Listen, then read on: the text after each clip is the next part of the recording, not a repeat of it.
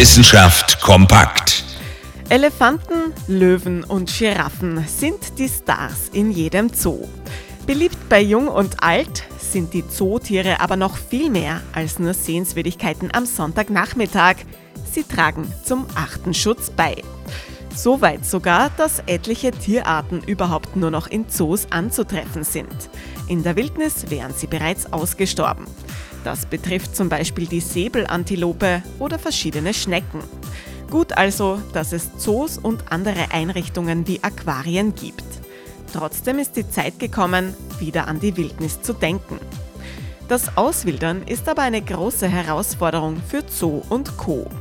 Als Inspiration könnte der europäische Bison dienen, der mittlerweile wieder in der freien Wildbahn anzutreffen ist. Die Möglichkeiten, Arten zu schützen, gibt es jedenfalls. Es liegt an uns, sie auch zu ergreifen. Tiere, die nur noch in Zoos und ähnlichen Einrichtungen leben. Sie werden oft übersehen, wenn es um den Artenschutz geht. Aber das lässt sich ja ändern. Vielleicht schon beim nächsten Ausflug in den Zoo. Interessante Themen aus Naturwissenschaft und Technik.